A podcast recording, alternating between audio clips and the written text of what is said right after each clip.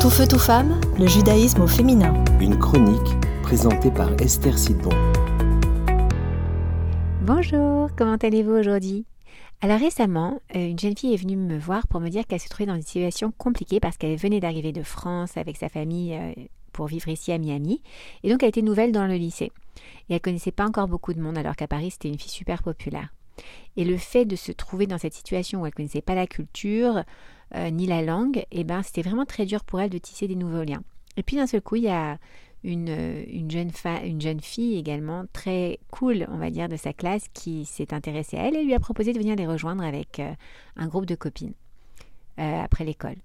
Donc elle est super contente, elle arrive là-bas et puis elle découvre en fait que ce petit groupe se réunit pour fumer des cigarettes électroniques en cachette et faire des jeux où celle qui perd, eh ben, elle doit boire un petit shot de vodka.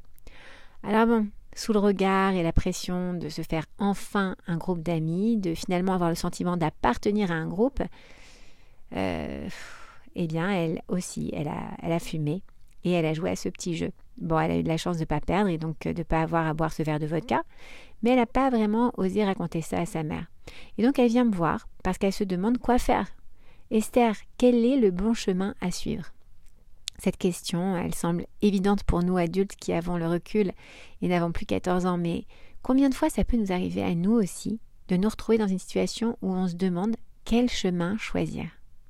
Eh bien, Rabbi Yehuda Anassi pose cette même question dans les Pirkei Avot.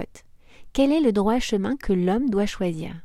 Et surtout, il y répond en nous disant toute action qui apporte la tiferet, c'est-à-dire la gloire, à celui qui en est l'auteur, et qui lui apporte également cette gloire ou cette reconnaissance auprès des hommes.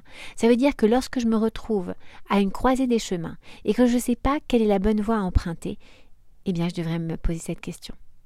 Est-ce que si je prends cette direction, je peux être fier de mes choix, de mes actions?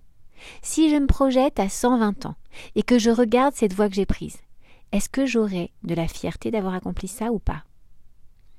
Et puis, on peut même aller encore un peu plus loin. Le Chafetz Chaim, il commente par rapport à cette maxime des pères en disant Comporte-toi de sorte que tu puisses rendre à la fois tes grands-parents et tes petits-enfants fiers de toi.